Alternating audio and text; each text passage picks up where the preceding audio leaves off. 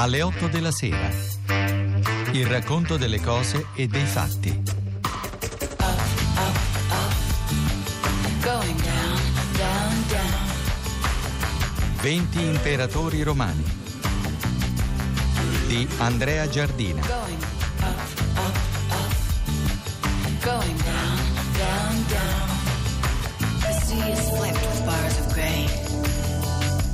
Terzo imperatore romano, Gaio Giulio Cesare Germanico, che tutti però conosciamo come Caligola, era il figlio di un autentico eroe. Suo padre era infatti Giulio Cesare Germanico, che era stato adottato nel 4 d.C.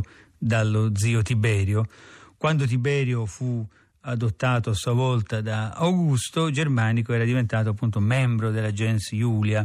Aveva inoltre sposato Agrippina Maggiore, figlia di Giulia, figlia di Augusto. Davvero non poteva esserci un requisito più importante per un eh, giovane che aspirasse a una bella carriera che quello di appartenere alla famiglia del grande Augusto, il cui ricordo era sempre oggetto di venerazione. Ma Germanico mostrò subito che il suo prestigio non dipendeva soltanto dalla famiglia, ma soprattutto dal merito. Nel 12 fu eletto console e poco dopo cominciò una serie di splendide campagne militari contro i nemici più temibili di allora, i germani. Era ancora uh, cocente, freschissimo il ricordo della disfatta che le legioni romane, guidate da Publio Quintilio Varo, avevano subito nel 9 d.C. a opera dei germani guidati da Arminio, migliaia di morti, compreso il comandante che si suicidò. Una delle più grandi catastrofi della storia militare dei Romani, insomma un'autentica vergogna. Ora le imprese di Germanico in quegli stessi luoghi sembravano una riuscita vendetta. Queste vicende sono anche storia contemporanea, cioè nostra storia contemporanea. Basti pensare al successo di Arminio, Arminio il vincitore di Varo, il vincitore della battaglia, che poi in realtà furono numerosi scontri di Teutoburgo. Arminio grande eroe della nazione germanica, una figura connessa con la crescita l'affermazione del nazionalismo germanico. Alcune pagine famose del suo libro sulla nazionalizzazione delle masse, lo storico George Mosse si è soffermato sull'importanza del monumento a Hermann, il monumento a Arminio, che fu costruito verso la metà dell'Ottocento sul luogo presunto della battaglia di Teutoburgo. E questo monumento divenne, il monumento ad Arminio, divenne rapidamente un luogo di aggregazione del popolo tedesco, oggetto di pellegrinaggi. Ci si recava eh, presso la statua di Arminio come presso la statua di un santo nazionale. Tutto questo appunto fa capire come per vie anche talvolta non sempre note ai più, le storie così lontane di cui stiamo parlando siano storie vive dell'Europa contemporanea. Le imprese di Germanico contro i germani intendevano appunto riscattare la sconfitta provocata da Arminio e la vergogna di Roma. Dobbiamo tenere presente che la vergogna era tanto più grave perché i romani temevano i germani ma li disprezzavano, li consideravano barbari, incivili, quindi la sconfitta era tanto più inaccettabile. Sembrava davvero che Germanico, il padre di Caligola, fosse in grado di ripristinare la gloria di Roma in territori minacciosi, freddi, lontani, in boschi cupi, avvolti appunto da una natura che essa stessa era barbara, come barbari erano gli abitanti che lì vivevano. Caligola, il figlio di questo eroe germanico, era cresciuto appunto da bambino negli accampamenti dei legionari in Germania. Il suo nome, Caligola, quello che appunto lo rende riconoscibile a tutti, era in realtà un soprannome derivato da, da Caliga, la scarpa dei legionari, lo scarpone dei legionari. Da bimbo Caligola si aggirava infatti negli accampamenti ed era divenuto una sorta di mascotte, vestito da legionario in miniatura e i legionari lo chiamavano così, appunto, affettuosamente, per quei calzari che dovevano davvero apparire buffi su quel bambino così nobile e principesco. Alla popolarità di Germanico giovava il suo carattere mite e affabile, la sua simpatia, la sua grande bellezza fisica e la sua cultura. Era capace di parlare perfettamente oltre il latino il greco, scriveva commedie. Quando morì improvvisamente, nel 19, si diffuse subito il sospetto, alimentato da alcune dichiarazioni dello stesso Germanico, da lui fatte prima di morire, che gli fosse stato avvelenato dal governatore di Siria, Gneo Pisone, che era un suo acerrimo nemico. La notizia della sua morte provocò manifestazioni eccezionali di lutto, spontanee, sincere, dovunque, ma soprattutto in Italia e a Roma. Dice Svetonio che quando si seppe la notizia, a Roma furono rovesciati gli altari degli dei e lanciati sassi contro i templi.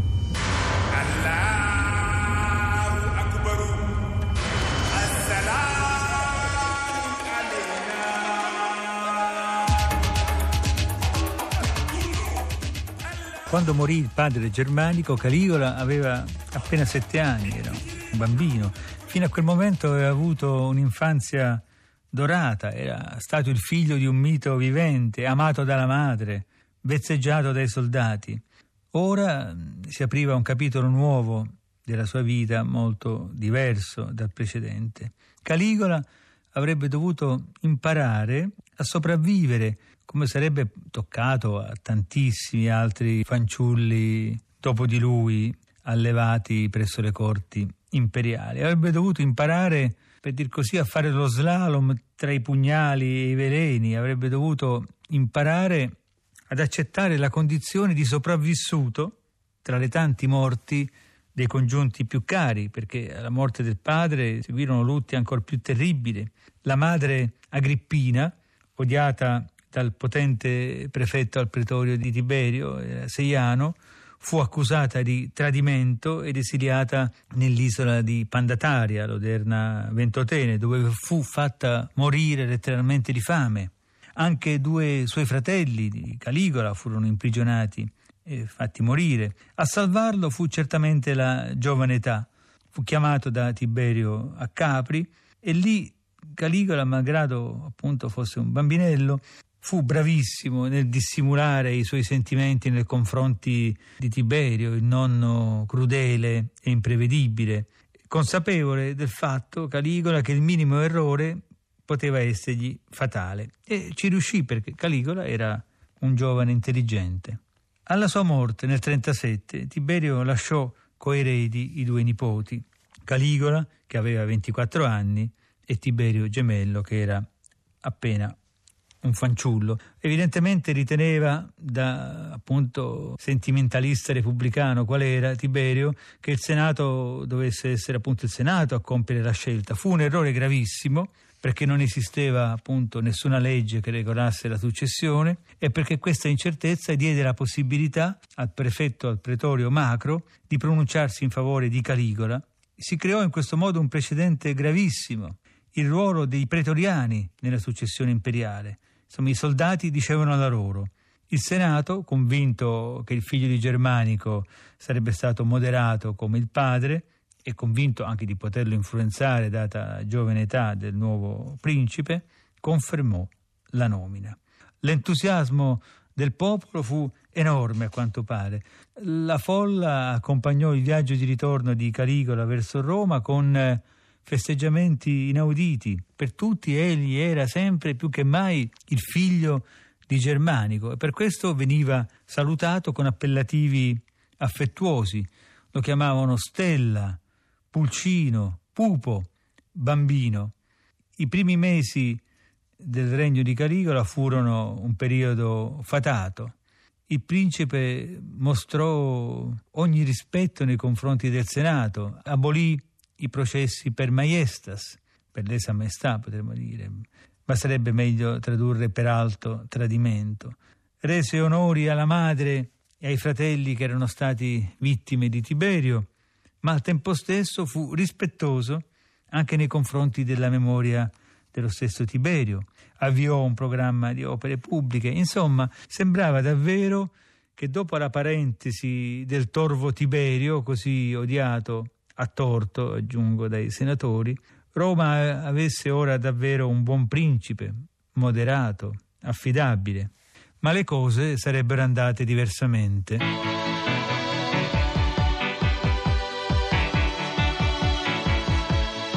Dopo i primi mesi di buon governo, improvvisamente si verificò una svolta imprevista che sopravvenne dopo una grave malattia sulla quale gli storici moderni hanno molto indagato, ovviamente senza riuscire a cavarne assolutamente nulla. Il biografo Svetonio segna la cesura del suo racconto della vita di Caligola con una frase a effetto. Scrive: Fino a questo punto abbiamo parlato di un principe ma da ora dobbiamo parlare di un mostro. Comincia così una interminabile sequela di nefandezze che occupa gran parte del racconto di Svetonio. Svetonio riferisce che Caligola pretese onori divini.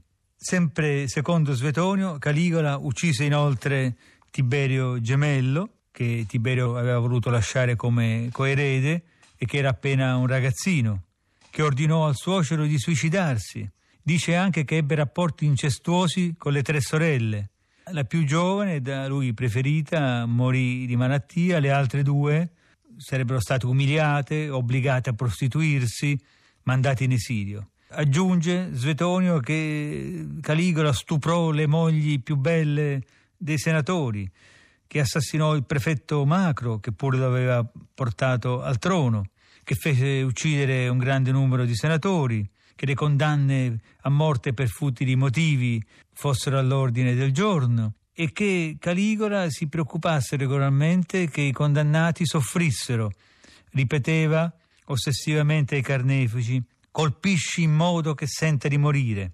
Dice anche che ebbe rapporti sessuali indistintamente con uomini e con donne, che si circondò del lusso più sfrenato, che impose tasse straordinarie, che si esibì come gladiatore, come auriga, come ballerino, come cantante. Caligola è dunque un precursore di Nerone da questo punto di vista, che arrivò al punto di voler nominare senatore il suo amato cavallo.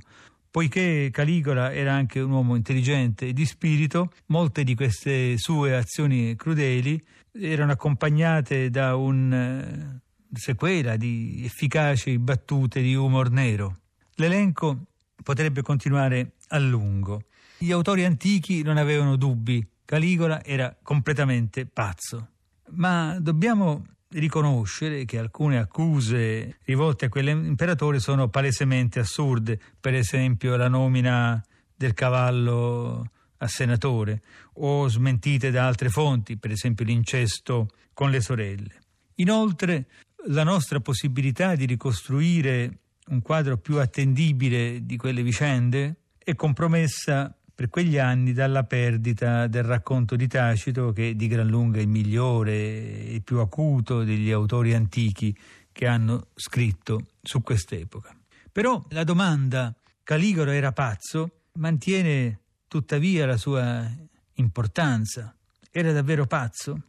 Malgrado il carattere apparentemente pittoresco, fatuo, insomma, di questo quesito, io credo che il tema degli imperatori folli sia un grande tema storico, a patto di non abusarne. Un tema grande, difficile, delicato, che va trattato con molta sapienza, perché ci obbliga ad affrontare un terreno davvero assai spinoso dei rapporti tra la psicologia e il potere, tra la patologia e il dominio. Questo è davvero un grande tema che non appartiene soltanto alla storia romana, eh, appartiene, potremmo dire, alla storia universale, è però ben rappresentato da alcune figure della storia romana rimaste celeberrime nella letteratura, nel cinema e nell'arte. Caligola, che è il precursore, Nerone e Commodo.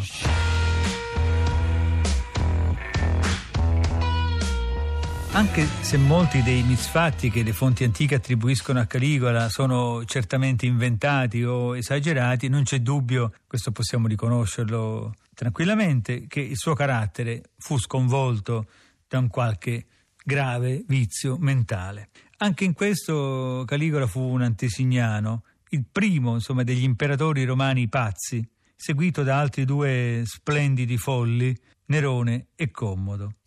Come ho già detto, insomma, la, la pazzia dei potenti è un tema molto suggestivo. Si presta a racconti dell'orrore, alimenta il sadismo dei lettori o degli spettatori e poi, come se non bastasse, ha anche, a mio avviso, un elemento consolatorio, che non è secondario. Perché consolatorio? Perché di fronte alle aberrazioni del potere, questo tema evita di parlare delle responsabilità collettive e spiega tutto, o quasi tutto, appunto, con la follia e dunque con il caso, con la malattia. Insomma, se l'imperatore è pazzo, a essere malato è lui e non il mondo. Il tema appunto è affascinante ma va impostato nel modo giusto. Dobbiamo cominciare con il constatare che al momento dell'ascesa al trono il 24enne Caligola non era pazzo, o almeno che la sua pazzia non era conclamata dobbiamo anche constatare che egli divenne rapidamente pazzo.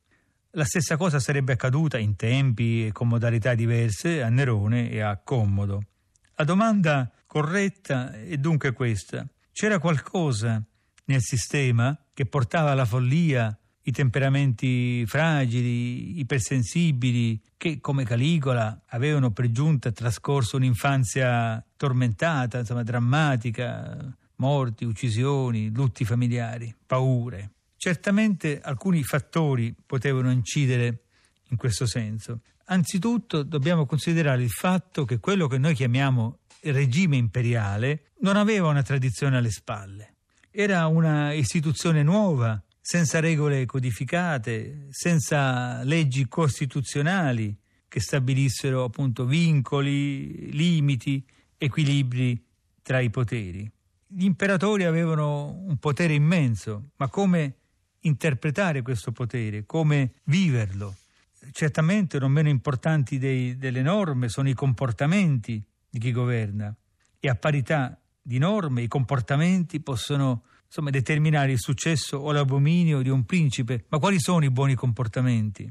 Inoltre, questo è un altro elemento davvero fondamentale, dobbiamo tenere presente che anche se ripetiamo spesso la parola corte dei Cesari, io stesso credo di averla usata, non esisteva una vera e propria corte come quella dei sovrani medievali e moderni. Insomma, non c'era Versailles a Roma.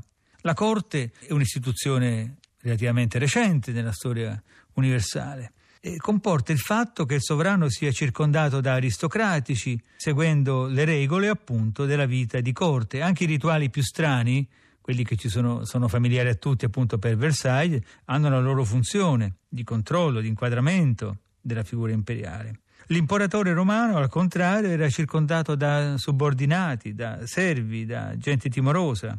Inoltre, per completare il quadro, non esisteva una legge costituzionale che regolasse la successione. Quindi l'imperatore romano era onnipotente, ma regnava in una condizione di insicurezza e la stessa mancanza di limiti rendeva precaria la sua condizione. Naturalmente le derive, le follie avevano il loro rimedio ed era il cesaricidio. Quando gli eccessi di Caligola divennero intollerabili, l'iniziativa fu presa ancora una volta dalla guardia pretoriana. Nel gennaio del 41 Caligola rientrava a palazzo dopo aver assistito a uno spettacolo quando fu assalito dai congiurati e ucciso sarebbe stata la volta di un imperatore completamente diverso dai precedenti, Claudio, del quale parleremo domani, sempre su Radio 2 alle 8 della sera.